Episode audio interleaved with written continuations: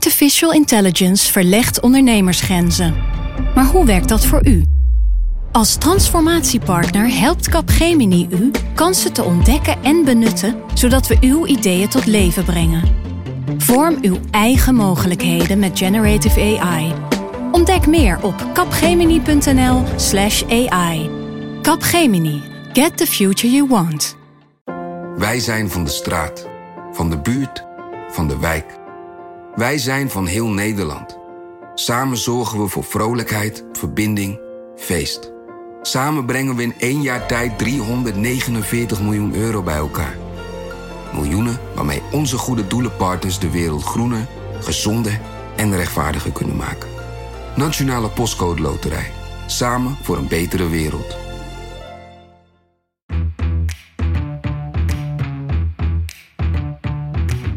Dit is Haagse Zaken. Mijn naam is Lemja Aharoy. Sinds haar ontstaan heeft Vertex op één kwartaal na nog nooit winst gemaakt. En dus alleen maar door die e-mail van die lobbyist hoor je dat het hele debat van toon verandert.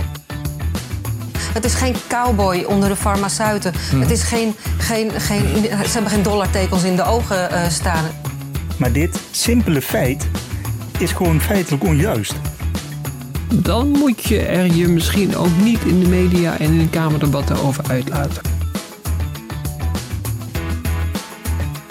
Fijn dat je weer bij ons bent.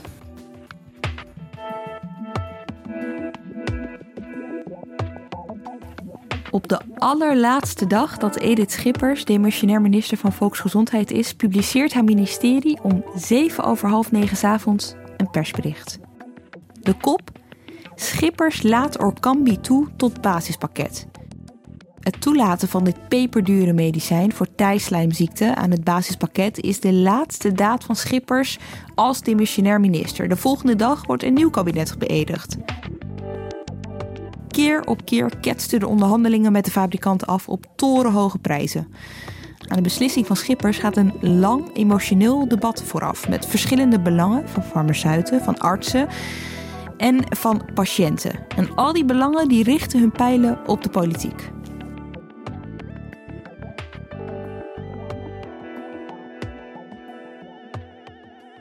Enzo van Steenbergen die groef samen met Jeroen Wester in dit verhaal en kwam een zaak tegen waarin vals werd gespeeld. En waarin niet oplettende Kamerleden één op één niet kloppende argumentatie overnamen van de lobbyist. En Tom Jan Meeuwers, die weet eigenlijk heel veel. Alles misschien over lobbyisten op het Binnenhof. Welkom allebei. En zo, kun je eerst even kort samenvatten waar dit verhaal over gaat? Ja, je hebt eigenlijk al goed gezegd. Het gaat dus om de strijd uh, voor de vergoeding van een uh, medicijn. En het medicijn dat kostte 170.000 euro per patiënt per jaar. Je kan je voorstellen dat de minister zegt: dat vinden we te duur. Uh, de zorgkosten stijgen alleen maar. er moet een rem opgezet worden. De minister gaat dan onderhandelen met de farmaceut. Maar farmaceuten die doen heel lang over het ontwikkelen van medicijnen. En die willen dus een hele hoge prijs voor zo'n medicijn. En wat er dan gebeurt is dat eh, in die onderhandelingen botsen ze heel erg. Kamerleden die krijgen heel veel e-mails van patiënten. Uh, patiënten komen hier op bezoek in de Tweede Kamer. En die patiënten zijn doodziek, worden steeds zieker. En naarmate dat proces om te onderhandelen over dat medicijn langer duurt, worden Kamerleden steeds ongeruster. En wat er dan gebeurt, is dan ontstaat er een spel uh, waarin allerlei krachten op die Kamerleden gaan inwerken. Een van die krachten is de lobbyist van de farmaceut. En we hebben uh, van twee um, Kamerleden hebben we de e-mails gekregen die de uh, lobbyist hen heeft gestuurd gedurende dit proces. Want voordat we daar aan toe komen, jij kwam op het spoor van dit verhaal uh, nadat jij getipt werd door een Kamerlid. Nou, wat heel interessant is, dat zo'n Kamerlid dus eigenlijk mij belde en zei van ja, weet je, ik kan niet meer overzien welke belangen hier allemaal spelen. Ik word door allerlei mensen benaderd. Ik weet niet wat voor belangen die mensen hebben. Ik weet niet of er financiële belangen spelen. Ik weet niet of mensen mij de waarheid vertellen. Dus als ik aan het debatteren ben, dan is het voor mij heel moeilijk om een standpunt te bepalen. En eigenlijk was de vraag van ja, is dat, hoe zien jullie dat? Eh, kunnen jullie dat uitzoeken? En kwam dat, kwam dat nadat de keuze al was genomen door Schippers om het wel in het basispakket op te nemen? Ja. Oké, Eigenlijk uit, nieuwsgierigheid. ja, Hoe gaat dat nou, zo'n proces? ja. En eh, toen eh, zijn jullie op zoek gegaan. Jullie hebben enorm veel gelezen. Kun je, kun je ons even heel kort meenemen in dat proces? Hoeveel moeite het jullie heeft gekost om boven tafel te krijgen wat jullie boven tafel hebben gekregen? Eh, ja, dat, kost veel moeite, want je krijgt natuurlijk ook niet zomaar e-mails van de lobbyist. Dus daar moet je wat moeite voor doen en eh, ehm, met Kamerleden gaan zitten en uitleggen wat, eh, wat je precies wil laten zien. Wat het allermoeilijkste was, was het ehm, ontrafelen van de financiële belangen die mensen hadden die Kamerleden benaderden. Dus bijvoorbeeld eh, verschillende longartsen hebben Kamerleden gebeld en gemaild. En die longartsen kwamen achter, hadden dan soms weer eh, onderzoek. Dat werd gefinancierd door de farmaceut. En dat soort belangen zijn bijna niet te achterhalen. Je moet de wetenschappelijke publicaties duiken. Die zitten al achter een betaalmuur. En er, staan, er staat ook niet van, nou, eh, deze longarts heeft zoveel geld gekregen van de farmaceut. Maar dan staan er initialen. Eh, en er staan er tien initialen op een rij. En ergens drie pagina's verder kan je opmaken dat er geld is gegeven door de farmaceut aan dat initiaal, oftewel die arts, eh, voor dat onderzoek. Ja, dus die Kamerleden werden niet alleen door drie verschillende groepen benaderd, ze werden ook nog benaderd door verschillende groepen die onderling nog belangen hadden. Ja, die hadden allerlei verbanden. En je had bijvoorbeeld de patiëntenorganisatie, die heel fanatiek was, natuurlijk. Hè? Want patiënten willen gewoon dat medicijn. Dit is echt een baanbrekend medicijn ook. Eh, maar die patiëntenvereniging had dan weer relatie met die artsen. Deelde elkaar bijvoorbeeld prijzen uit. Nou, jij krijgt eh, 20.000 euro voor eh, dit onderzoek. Eh, wij geven jou eh, de- eh, deze en deze prijs dit jaar. Eh, maar diezelfde mensen, de voorzitter van de patiëntenvereniging en die arts, zitten ook weer samen in een commissie die de richtlijnen voor artsen eh, bepaalt die ehm, deze ziekte behandelen. Dus die verbanden zijn allemaal moeilijk te doorzien en ook heel eh, innig. Ja, en ehm, nou schrijf je in dat stuk van, eh, dat staat 18 november in de krant, schrijf je dus ook over, de verschillende in, over die verschillende invloeden. Maar laten we ons focussen op de lobbyist in dit verhaal. Wie is dat? Nou, lobbyist, eh, die heeft, dat, hij heet Kevin Zuidhof. En dat is de oud-voorzitter van de lobbyistenberoepsvereniging. Eh best wel bekend figuur. Eh, en hij heeft nu een eigen bureau. Hij heeft al heel veel ervaring, heel lang, 20 jaar Binnenhof. Eh, en hij is door eh, Vertex, de farmaceut, ingehuurd om deze lobby te voeren. Ja, en ehm, kun je ons wat vertellen over hoe hij dan vervolgens Kamerleden benaderde? Ja, dat is dus. Kijk, als je gaat lobbyen, dan moet je vroeg beginnen. Hè? Dus het is al meerdere jaren. stuurt hij e-mails aan, aan Kamerleden. En dan zegt hij van: joh, mag ik hier eens bellen? Eh, mag ik langskomen? Om eh, te vertellen waar we mee bezig zijn. Eh, het traject loopt voor de vergoeding van dit medicijn. Eh, kan ik je eens informeren? Dat is normaal, toch, Tom-Jan? Dit, dit gebeurt wel vaker op deze manier. Nou, dit is dus de dagelijkse praktijk. Dus lobbyisten die zijn heel actief geworden in het benaderen inderdaad rechtstreeks van, van Kamerleden, ambtenaren ook.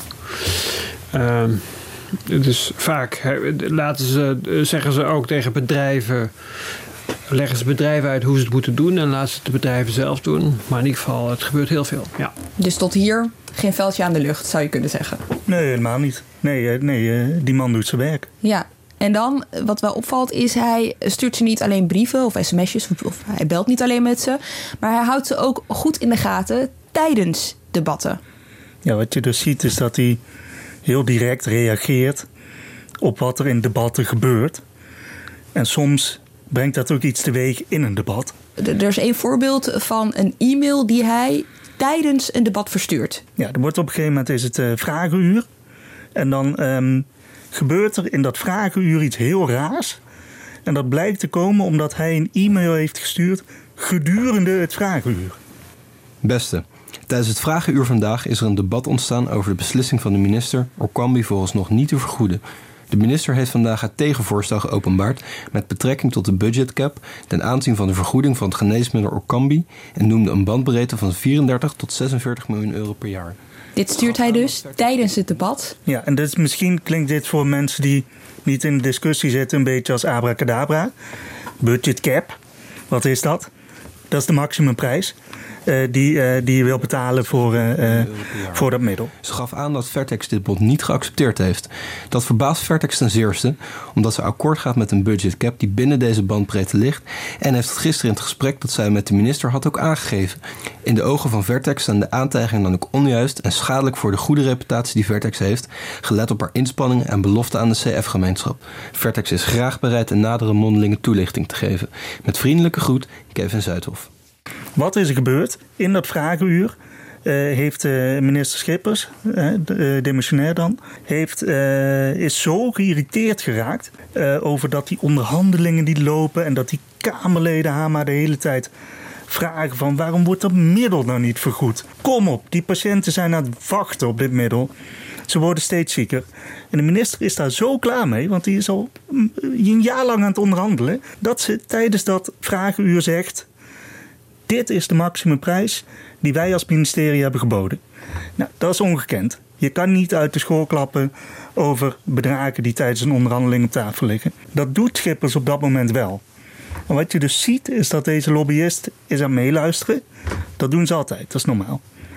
En meteen stuurt hij een e-mail aan de Kamerleden die dus staan te debatteren. Waarin hij dus zegt: Wij zijn akkoord met dit bedrag. En dat is natuurlijk heel opmerkelijk. En dan hoor je dat het hele debat van toon verandert. Mevrouw Gerbrands, PVV. Ja, voorzitter. Het zal niemand hier verbazen dat de fabrikant uiteraard uh, meeluistert. En um, in, uh, de, de, minister staat enorm te voeten op die fabrikant. En wij zijn de laatste die het voor de fabrikanten opnemen. Maar hoe kan het dat wij nu het bericht krijgen dat Vertex het aanbod van de bandbreedte tussen 35 en 43 miljoen heeft geaccepteerd? En hoe kan het dat er dan toch geen akkoord is? Nou, voorzitter, als dat het geval is, dan hebben we met elkaar heel veel bereikt. Want uh, als deze bandbreedte op basis van de patiëntenaantallen die ik u heb gegeven geaccepteerd worden uh, door de fabrikant, dan uh, hebben we met elkaar een feestje te vieren. En dan zal ik vannacht een stuk lekkerder slapen, want dan is dat aanbod bij deze geregeld.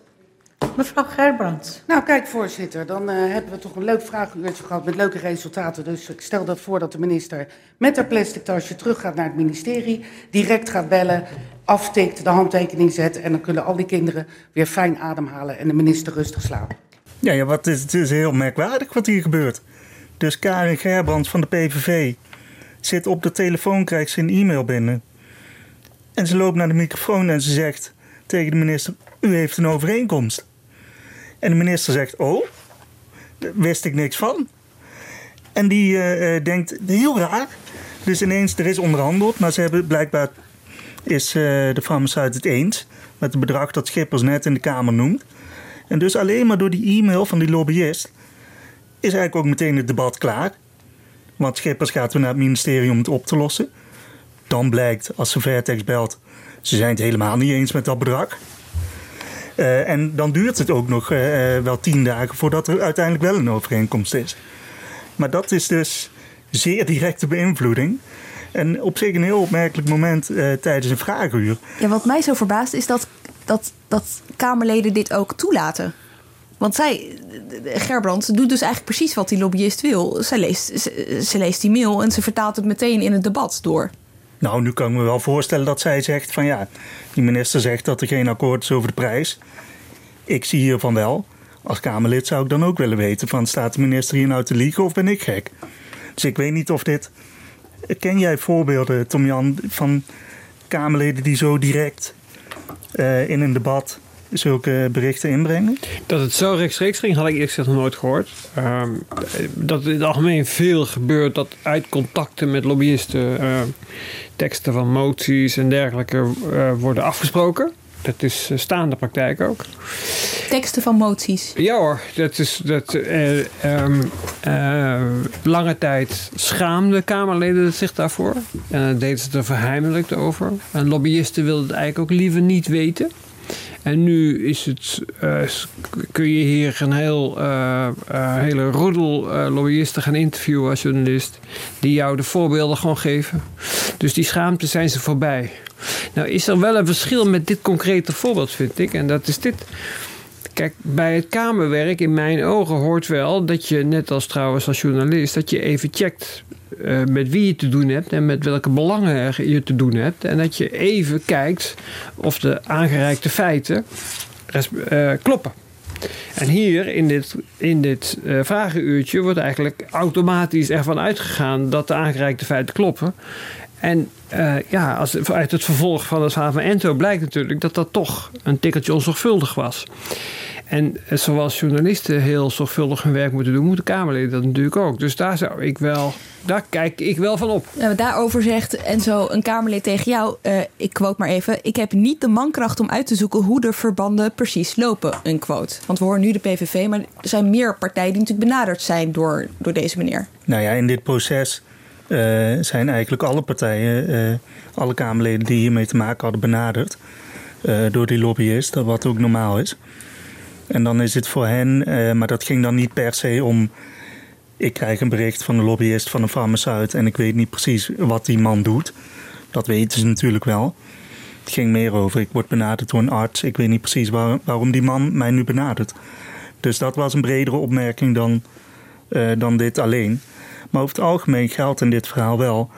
Uh, voor Kamerleden was het niet altijd duidelijk welke belangen er, er speelden. Want Tom Jan, kun je schetsen, hè? Zo'n Kamerlid wordt benaderd. Krijgt een telefoontje of een e-mailtje. Direct. Dat vind ik al opmerkelijk eigenlijk. Want mm. Kamerlid heeft ook medewerkers, beleidsmedewerkers. Is, dat, is dat steeds normaler dat het inderdaad het Kamerlid zelf... Nou, het, volgens mij verschilt het per Kamerlid en per fractie. Dus uh, sommigen die zijn zeer benaderbaar en anderen stoppen er een, een medewerker tussen, tussen. Maar dat maakt natuurlijk eigenlijk niet uit. Want dat komt, dan, uh, dat komt dan toch op de goede plek terecht, mag je aannemen. Gebeurde hier ook wel hoor, dat het ook via medewerkers ging. Okay. Ja, um, um, kijk, Kamerleden staan onder druk, dus permanente druk, dat van het verwijt dat ze het contact met de maatschappij hebben verloren. Met de gewone man. Met de gewone man, of de minder gewone man. Um, en, uh, en dus is de gewoonte om zeer ontvankelijk te zijn voor um, informatie van, van, uh, vanuit de maatschappij heel groot geworden. En die lobbyisten die spelen daar intelligent op in. Als je het politieke bedrijf van 20 jaar geleden zou nemen, dan zou, zou je zien dat er Kamerleden veel meer contacten onderhielden met ambtenaren. En een beetje afstand hielden van lobbyisten. Toen was het idee van politiek dat je deskundig moest zijn. Dus dat je moest weten hoe het zat. En, en, dat je vervolgens, als je dat dan wist van de ambtenaren, dan kon je daarna nog met de maatschappij in contact treden. En uh, uh, sinds wij uh, populistische leiders met succes hebben in Nederland, is dat, hele, is dat helemaal omgedraaid. En voor de lobbyist is dit een gouden kans. Daarnaast zijn er bijzondere omstandigheden in de politiek die die kansen verder vergroten. Onze coalities worden instabieler. Waardoor eh, eh, lobbyisten meer mogelijkheden hebben. En we hebben heel Hoe bedoel vaak. Je dat? Hoezo hebben ze dan meer mogelijkheden? Als een coalitie instabiel is. Dan weet je eigenlijk vaak niet bij de aanvang van een Kamerdebat of een, of een discussie over een dossier hoe het zal aflopen. Dan kun je dat eigenlijk niet van tevoren afspreken, domweg omdat de verhoudingen instabiel zijn. En dan heb je als lobbyist met jouw informatiemacht, want vaak weten zij meer dan het gemiddelde Kamerlid, uh, een grote kans om, om het proces te beïnvloeden. En een ander aspect hebben we nu ook weer, is de, is de coalitie met de zeer smalle meerderheid. Uh, dat betekent dat uh, als een lobbyist nu in de Tweede of Eerste Kamer één van de coalitiekamerleden zover kan krijgen om te bewegen op een dossier, dan is de meerderheid weg. En dat betekent dat de relatieve kans voor lobbyisten om in te spelen op een dossier enorm groot is geworden. Ja. En dat Kamerleden dat ook toelaten. Ook toelaat, want je kan er naar kijken vanuit de kant van de lobbyist. Natuurlijk probeert hij het. Dat is namelijk zijn, uh, zijn kostwinning. Ja. Maar een Kamerlid kan ervoor kiezen om inderdaad die argumenten over te nemen. Of uh, om uh, inderdaad in plaats van naar een hoogleraar te stappen die alles van het onderwerp af, af weet, naar een lobbyist te stappen die alles van af weet. Ja, maar lobbyisten die hebben hier allerlei trucs voor. Hè. De bekendste is deze. Ieder Kamerlid, uh, dat vind ik ook heel mooi in het verhaal dat Enzo met Jeroen Wester heeft gemaakt. Kijk, ieder Kamerlid gaat, is, is niet heel erg ontvankelijk voor commerciële belangen. Maar als je als commercieel belang, zoals in dit concrete geval van uh, Enzo en Jeroen is gebeurd, kan zeggen: ja, maar wij maken eigenlijk geen winst, dan, dan worden ze ontvankelijker. Want dan lijkt het doel nobel. En een hele bekende variant op dit verschijnsel is dit: dat commerciële bedrijven eh, op advies van een lobbyist een stichting oprichten. Die opkomt voor het belang dat toevallig samenloopt met het belang van het commerciële bedrijf. En dan zeggen, nou, ik kom hier namens Stichting Sussen zo pleiten dat u dit of dat doet. Ehm, en ook daar blijken, dat is in het verleden uitvoerig aan de orde geweest, uh, Kamerleden enorm ontvankelijk voor, zonder dat ze weten in welke val ze trappen. Nou ja, dat is wel grappig, want precies in dit verhaal gaat het inderdaad, die farmaceut die presenteert zichzelf als een soort van, um, bijna als een soort van uh, goede doelenorganisatie. Hè? Winst is helemaal niet zo belangrijk. Ze maken al helemaal geen winst. Is het verhaal dat zij overbrengen. En dan merk je dat Kamerleden dat overnemen. Bijvoorbeeld bij Pauw. Nou, wat ik al zei, dit soort medicijnen zijn per definitie duur, omdat het voor een kleine groep mensen uh, bedoeld is. Um, uh, en, en, tegelijkertijd, als ik heel even deze, deze fabrikant bekijk, die heeft uh, hooguit ook ooit één keer een kwartaal winst gemaakt. Het is geen cowboy onder de farmaceuten. Hmm. Het is geen, geen, geen, ze hebben geen dollartekens in de ogen staan. Ja, dit was dus Fleur Aakma, ook van de PVV, in Pauw. En. Um zij zegt hier inderdaad zo van, nou ja, farmaceuten zijn over het algemeen, zijn we daar als PVV ehm, zijn we daar tegen. Maar deze valt wel mee. Nou ja, uh, gaan wij kijken en dan zien we uh, één kwartaal winst gemaakt, heeft ze het over, in, in de geschiedenis van deze farmaceut. Ga even grasduinen in de jaarverslagen van die farmaceut en je vindt zo negen kwartalen waarin winst is gemaakt. Goed, dit is een farmaceut die ook veel verlies heeft geleden. Maar dit simpele feit is gewoon feitelijk onjuist. Um, gaan we dan weer terug naar de e-mails die de Kamerleden hebben gekregen van de lobbyist. En wij zien in drie verschillende e-mails die naar meerdere Kamerleden zijn gestuurd, precies deze zin. Op één kwartaal na heeft Vertex nog nooit winst gemaakt. Toch opmerkelijk. Beste. In aansluiting op het telefoongesprek dat we afgelopen woensdag hadden, zou ik namens Vertex graag nog onderstaande willen onderstrepen. Vertex heeft als bedrijf een belofte gedaan aan de CF-gemeenschap om voor iedere CF-mutatie een passend geneesmiddel te ontwikkelen.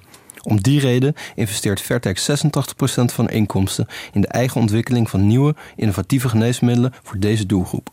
Sinds haar ontstaan heeft Vertex op één kwartaal na nog nooit winst gemaakt. Ze heeft het gewoon echt klakkeloos overgenomen. Klakkeloos overgenomen. Kijk, wat, wat voor zo'n lobbyist natuurlijk werkt, hè, is dat bijvoorbeeld ook de uh, voorzitter van de patiëntenvereniging in een interview met het Financiële Dagblad dit ook zegt. Uh, en diezelfde avond zat dan Agema, Fleur Agema bij Pauw, herhaalt dat dan. Dus wat je moet doen als lobbyist is dat geluid. Uh, heel simpel gezegd, deze farmaceut is geen boef, geen gaaier. De kracht van herhaling. Moet je in het debat krijgen. En dat is hier gewoon gelukt. Oké, okay, twee gedachten. Eén, schandalig. Twee, ja, maar Kamerleden hebben gewoon niet de tijd om dit helemaal uit te zoeken. Ja, ik, ik, ik zou zeggen. Kijk, als je, als je geen tijd hebt om het uit te zoeken, hè, je bent volksvertegenwoordiger, je hebt een taak in, je hebt een wet, medewetgevende taak. Dan moet je dan moet je er je misschien ook niet in de media en in kamerdebatten over uitlaten. Dat zou ik toch wel als norm hanteren. Kijk, nogmaals de analogie of de vergelijking met de journalistiek. Als ik hier een willekeurige lobbyist in de gang tegenkom en die zegt. Uh, uh, het is gebleken dat 150 rijden op de snelweg uh, geen enkele extra verkeersdoden oplevert. En ik ga vervolgens in mijn krant voor eigen rekening zeggen dat dat is gebleken. Uh, en ik word vervolgens afgemaakt door mijn lezers en door lobbyisten. Uh, dan heb ik geen poot om op te staan. Dus ja, ik, die vergelijking zou ik wel maken. Ja, je ziet hier dus dat. Kijk, we hebben het steeds over PVV-Kamerleden. Maar dat is ook omdat deze twee Kamerleden zich al jarenlang echt inzetten voor die patiënten. En zij uh, vertellen ook in reacties van ja, ons doel was gewoon zo snel mogelijk dit medicijn op de markt. Um, en dan komt zo, en dan vroeg ik van hoe bereid je dan zo'n debat voor? Of zo'n optreden in de media? Zei ze ja, dan gaan we kijken. Dan proberen we uit te zoeken hoe die uit, of dat inderdaad een uh, soort cowboy is of niet. En, en zij zeggen dan van ja, op geen enkele manier konden wij uh, uitvinden dat dat, uh, of dat zo was. Uh, en en ja, dan lees je ook nog in, in de krant dat de patiëntenorganisatie zegt van dit, dit is een goede club. En nou ja, zo zijpelt dat dan door. ik ben het in principe eens wel met Tom Jan. Dat hij zegt, ja, je moet je feiten op orde hebben. En verschillende hoofdrolspelers in dit debat hebben dat, hebben dat niet gehad. En um, Tom Jan, je zei net al, hè, 20 jaar geleden was het, was het heel anders. Hè. Durfde je eigenlijk bijna niet te zeggen dat je lobbyist was. Um, nu is dat anders. Ik begrijp dat Kamerleden zelfs lobbyisten zelf benaderen. Ja, en uh, kijk, over, en, uh, uh, kijk, de grootste, bekendste, beste lobbyist hier in, dit, in deze kokon is VNO-NCW. En uh, alle Kamer, kijk, die lobbyen niet op, op alle beleidsterreinen, maar wel op heel veel. En, en alle ervaren Kamerleden weten, als ze in een ingewikkeld dossier zitten en ze hebben het niet helemaal op orde, dat ze altijd de betreffende lobbyist van VNO kunnen bellen, want die weet het beter. Maar wacht even, hè? waarom? Waarom bellen ze dan de lobbyist en niet een hoogleraar? Nou kijk, uh, ja, om te beginnen natuurlijk omdat, die, omdat dat VNO zich zo positioneert dat ze ervoor beschikbaar zijn. En vervolgens is het ook zo, dat heb je heel, met heel veel onderwerpen die hier vandaag in het nieuws zijn, die als je daarnaar gaat kijken, dan blijkt dat altijd al jaren te lopen. Dus dan is het heel prettig om met mensen te spreken die de geschiedenis van een, uh, van een dossier kennen. Dus die, die gewoonte, of uh, de mensen die zich daarvoor beschikbaar maken, die die kennis hebben, die zijn voor Kamerleden ongelooflijk aantrekkelijke gesprekspartners. En, en, en er speelt iets anders in, het, in de hele politiek, in de hele maatschappij, dat een enorm grote impact hier heeft. En dat is debatten wisselen heel snel tegenwoordig van inhoud en toonhoogte. Dus je kunt stabiel beleid hebben over tien jaar en één incident kan dat hele beleid op zijn kop zetten. Zo werkt tegenwoordig politiek, zo werkt ook lobbyisme. Heb je, heb je een voorbeeld om het in te kleuren? Oh, uh, je hebt er je hebt er eindeloos veel. Kijk, de, de, de, in, in de, in, er is een politicoloog die heet Timmermans, Arco Timmermans. Die bestudeert het lobbyen. En die hanteert, die hanteert voor de huidige politiek de term: wij leven in de tijd van de politiek van de aandacht. Dus die zegt bij, over lobbyen eigenlijk dit. Die had vroeger, lobbyen was vroeger een inside game. Dus je deed alles vanaf de binnenwereld. Je zorgde dat je de contacten met de ministers en de ambtenaren had. En op tijd een bolknak opsteken. En dan heb jij de goede ambiance om, om jouw invloed te doen gelden. Tegenwoordig heb je, kun je over de band van de publieke opinie, dus door, zoals hier gebeurde, kamervragen voor het vragenuurtje in te steken, kun je van de ene op de andere dag het debat op een, andere, op een ander been zetten. En dat gaat eigenlijk steeds gepaard met dramatische persoonlijke verhalen in het nieuws. Ik vind een van de beste voorbeelden uit de recente tijd, was ook in de zorg, was een meisje, heeft ook met een interview in, mijn, in onze krant gestaan, die zei: Ik heb de ziekte van pompen. En er was ook een medicijn voor. En uh, dat, uh, die hele geschiedenis deze vertrok, zich hier langs de lijnen van het verhaal van Enzo mm -hmm. en, en, Jeroen. Dus dat medicijn is uiteindelijk ook toegestaan. En wat bleek, een jaar later kwam datzelfde meisje... Met aan, aan de hand van een Nederlandse journalist in België in het nieuws... met exact hetzelfde verhaal en exact dezelfde lobby en exact hetzelfde resultaat. Die dingen doen zich voort. Dit is, dit is, ik heb in de VS gezeten, daar is dit soort technieken staande praktijk geworden. Dus je kunt je kunt echt. Wij zijn zo open geworden. Het is de prijs van onze openheid. Wij zijn zo open geworden. dat we echt vrij makkelijk in uh, de val van dit soort lobbyisten lopen.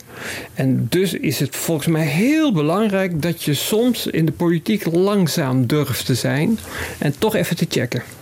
Zoals we eigenlijk allemaal voortdurend te weinig doen. Dus het is eigenlijk zo dat je, zeg maar, veel mensen zullen zich bij lobbyen iets voor. toch een beetje het old, old boys network-achtig idee voorstellen. Hè? Dus uh, samen in Nieuwsport wat gaan eten en uh, iets bespreken. En dat doe je natuurlijk al heel erg op tijd. Dus uh, laten we zeggen anderhalf jaar voor de verkiezingen... of voordat de verkiezingsprogramma's worden gesproken. En dan hoe vaker je met elkaar gaat zitten... hoe groter de kans is dat het lukt. Mm -hmm.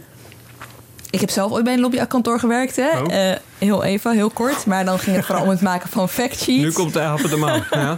Dit was lang geleden, mm -hmm. voor mijn journalistieke carrière. Je wil het hier ook heel graag over hebben. Hè? Ja.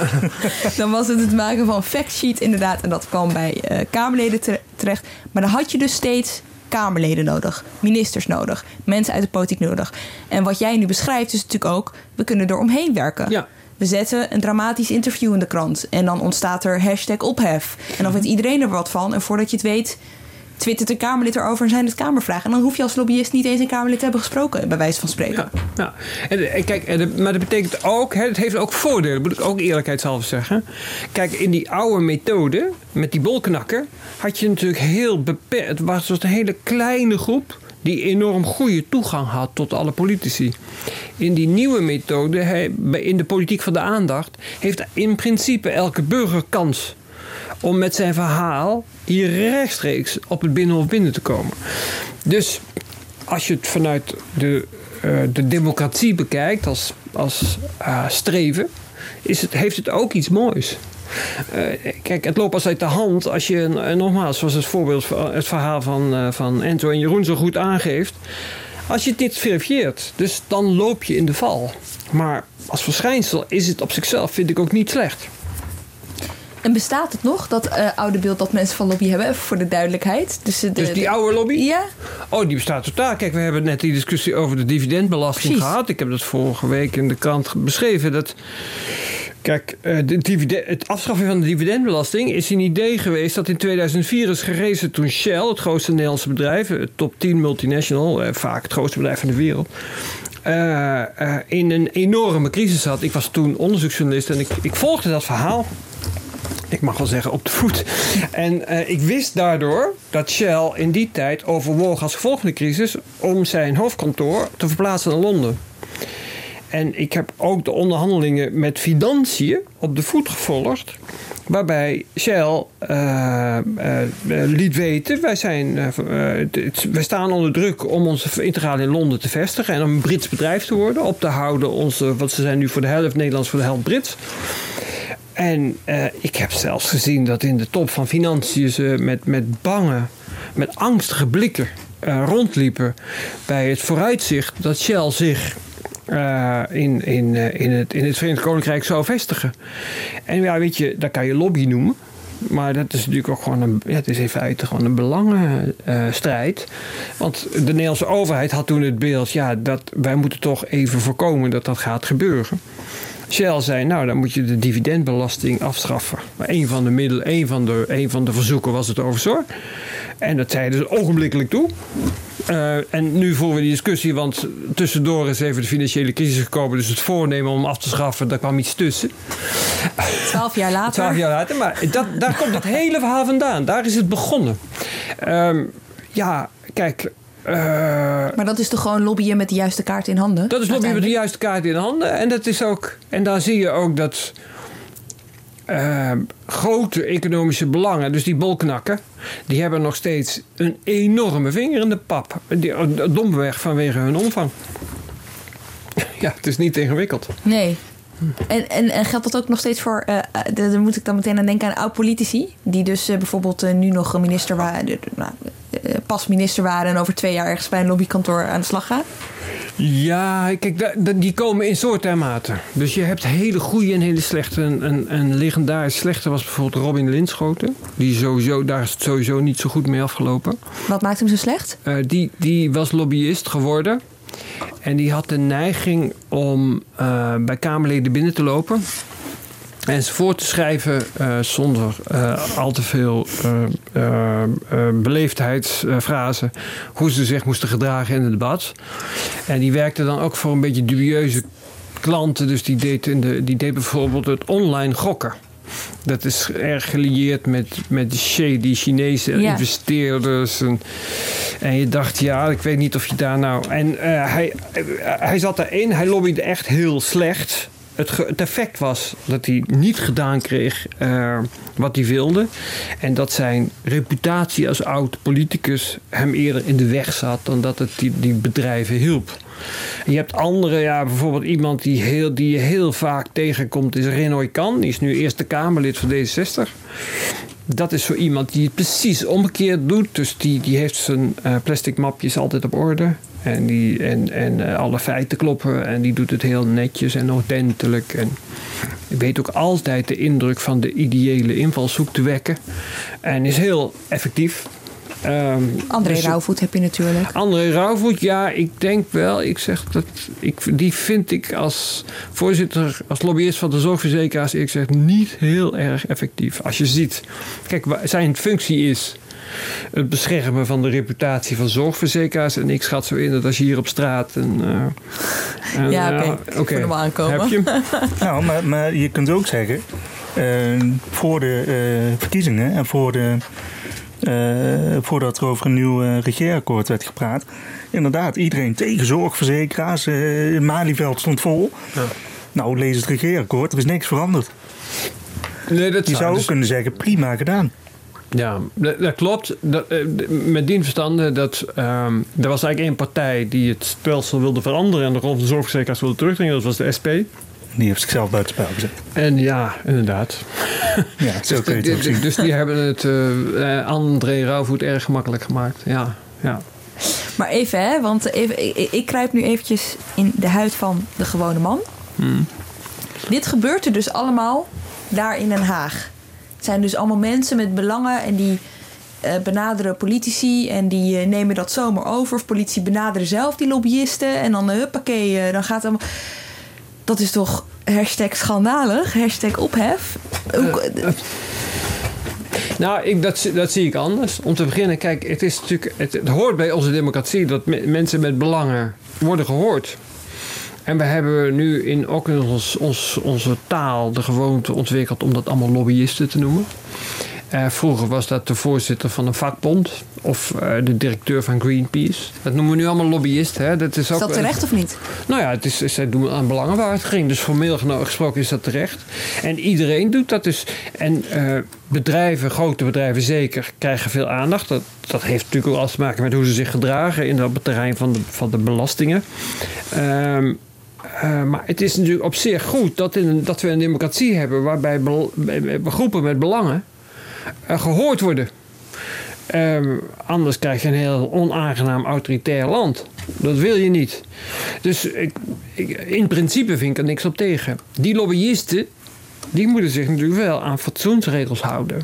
En, en, ja, en die moeten zich aan de feiten houden. En als jij Kamerleden onjuiste feiten geeft. en die onjuiste feiten gaan in het openbare rol spelen. en die komen op televisie. en die, die leiden ertoe dat, dat er beslissingen worden genomen. Ja, dan, ja, dan, dan zou ik hele ernstige vragen hebben. Eigenlijk mogen politici wel wat beter naar journalisten kijken wat dat betreft. Nou, weet je, ik, journalisten zijn ook niet heilig. Maar ik, gewoon in het algemeen hoort het bij het, maat- bij het maatschappelijk verkeer dat je pas iets zegt als je weet hoe het zit. Ja, ook al is dat lastig uh, doorheen Dank jullie wel. Enzo van Steenbergen en Tom Jan Meeuwis. Dank ook voor het luisteren. Ja, het begint een beetje gewoonte te worden, maar ik zeg het toch nog steeds. Vergeet niet om Haagse zaken om erover te vertellen aan je vrienden, je familie, je buren, degene naast wie je nu zit in de trein, degene die voor je staat in de auto, in de file. Vertel het zoveel mogelijk en uh, abonneer jezelf ook vooral. Extra dank aan Mirjam van Zuidam en Hersen van der Vliet, die achter de schermen heel veel doen. Net zoals onze Olaf, dat is onze techniekjongen, die achter de schermen heel veel doen om Haagse zaken uh, mogelijk te maken. En ik zeg tot volgende week.